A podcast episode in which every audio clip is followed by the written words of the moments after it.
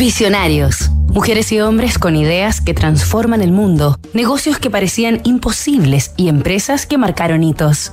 Cuando comencé a trabajar como conserje en Frito Lay, no tenía mucho a mi favor. No tenía educación y me habían dicho que no sería nadie. Pero sí tenía una cosa. Tenía una visión. Richard Montañez, El sueño americano. Este año 2023 se estrenó la película Flaming Hot, el sabor que cambió la historia. La cinta es el debut como directora de la actriz Eva Longoria. Basada en hechos reales, la película narra las peripecias de un conserje de una de las fábricas de Frito Lay por implementar una idea propia que cambió para siempre los destinos de la empresa y de la industria de los snacks.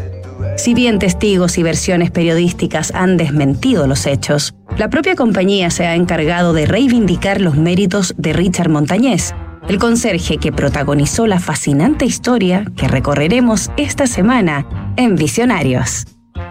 Hijo de inmigrantes mexicanos, Richard Montañez nació en 1958 en Rancho Cucamonga, ciudad ubicada en el condado de San Bernardino, estado de California. Montañez se crió en una pequeña casa de barro en la que vivía junto a sus nueve hermanos, sus padres, su abuelo y algunos tíos. Su familia se dedicaba a labores de viñedo y granja en un fundo, y el destino más probable de Richard sería permanecer allí. Cuando pasó a tercer grado en el colegio, sus padres lo cambiaron a una escuela a la que prácticamente no asistían otros hijos de inmigrantes, para que Richard aprendiera a hablar inglés. En el recreo de su primer día de clases, el pequeño sacó de su lonchera un burrito que le habían preparado en su casa, algo que el resto de los niños en el patio, que en general llevaban sándwiches, jamás habían visto, por lo que comenzaron a molestarlo, y Richard, avergonzado, lo guardó y no almorzó ese día.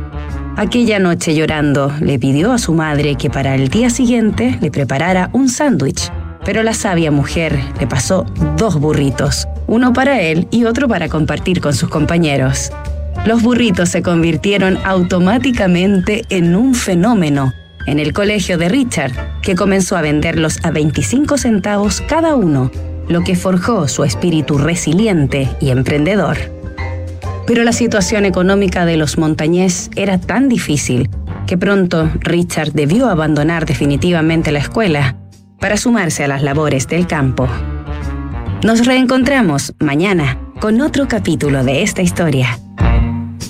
Las últimas reformas entregan más facultades al Servicio de Impuestos Internos. Auditorías tributarias, observaciones, liquidaciones. PwC Chile tiene un equipo experto en defensa del contribuyente que puede ayudarte en la solución de estos conflictos. Conoce más en pwc.cl.